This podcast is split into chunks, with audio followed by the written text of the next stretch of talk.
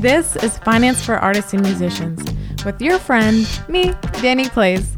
Before we get started, I want you to breathe and release any judgment or pressure you have on yourself because we are all learning here and trying to survive this thing called life.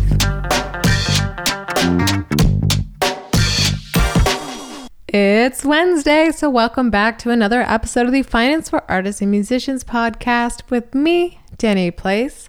I hope that you found last week insightful, but today I'm super excited to be talking about the benefits of using a credit card versus a debit card. To some of you, this may seem like a pretty simple and basic concept, but I know a lot of artists that are very reliant on debit because if you're living paycheck to paycheck, it may be hard to keep up with bills because the income is unreliable and you may not be paying it off on time. So you have a lower credit score and you may not qualify for a credit card or you just never even bothered with it anyways because you don't trust yourself with a credit card and you're nervous about getting into a lot of debt. These are really, really common concerns. And I'm hoping that this insight will help create some structure on how to use a credit card and how to get one, but but also take away some of that fear factor that we may have about leveraging credit.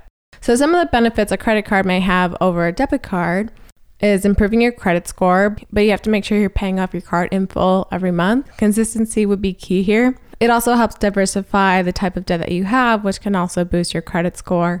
Also, a lot of credit cards have rewards programs that allow you to earn cash back, points, or miles for every dollar that you spend. And these rewards can be redeemed for travel, merch, statement credits, which is great because you're spending as you would spend, but then you get money back. Also, which is a no brainer to leverage if you can and you know how to use it. Also, credit cards have better fraud protection than debit cards. So, if there's an unauthorized transaction, if you have an unauthorized transaction on your credit card, it's really easy to call up the bank and they'll freeze your credit card, they'll send you a new one, and you're not liable for those charges. Now, if it's on your debit card and there's an unauthorized charge, that money's already withdrawn from your bank account and you assume the liability for that it's more difficult to get your money back and to get a new card, but also that process just takes a lot longer as well with a debit card. I have a friend who had fraud on his debit card and it took him about two weeks to resolve it, but the amount that was charged on his debit card made him go into debt. And then he had bills that he had to pay, which he couldn't pay, obviously, because his account was in the negatives. And then he was penalized for that. That kept compounding. It was a mess and it put him in a really bad spot for a month and a half or so. So it's really tough and really stressful.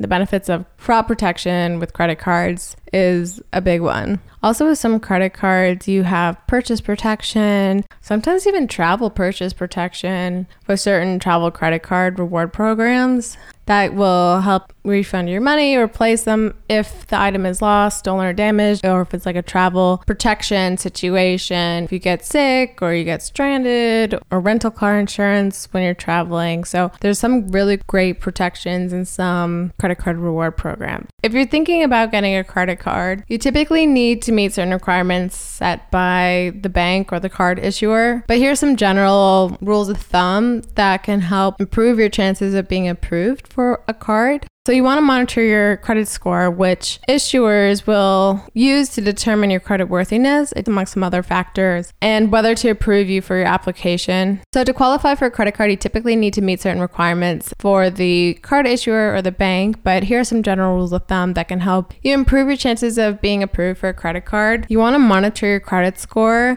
Typically, the higher the score, the better chances of being approved and the best rates that you will get. You also want to review your credit report for any errors errors or inaccuracy that can affect your credit score. You can get a free credit report once a year from each of the three major credit bureaus. You can request a free credit report from each of the three major credit bureaus once a year from annualcreditreport.com. Also, you might have to meet some income requirements. You might have to show steady income to ensure that you can make payments on your credit card. This varies by product and by card issuer. You're going to put your personal info in name, address, social, employment info when you're applying. Also, when you're shopping around, it's important to choose the card that best matches your credit profile and your needs. A lot of the free score providers can match you up with products that fit your profile automatically. So that might be a great place to start. And it's free to check your score and it's free to apply for a credit card. There's no fees in that. Yeah, and yeah, sometimes the decision is instantaneous.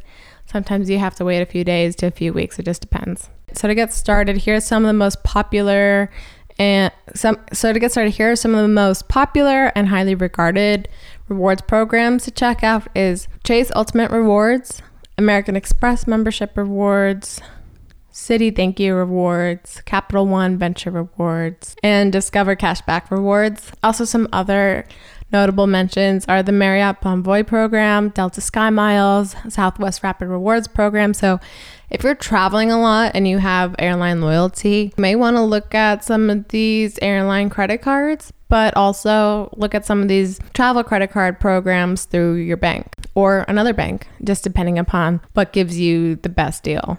If you are getting denied for a credit card or you just know you have bad credit, and you don't know how to start improving it, and you want to work your way up to a normal credit card, a secured credit card might be an option for you. It's a type of credit card that requires basically a security deposit up front as collateral for the credit limit. So, say you have a limit of $700, you would have to give the bank $700 up front for that limit amount just in case you default. And that's a way for the bank to protect themselves in giving you a line of credit. But basically, if you get a secure credit card and you make on time payments, this will help you improve your credit score and also build up your credit history. So, this is a great option for people who have limited credit history, damaged credit, or you're trying to rebuild your credit.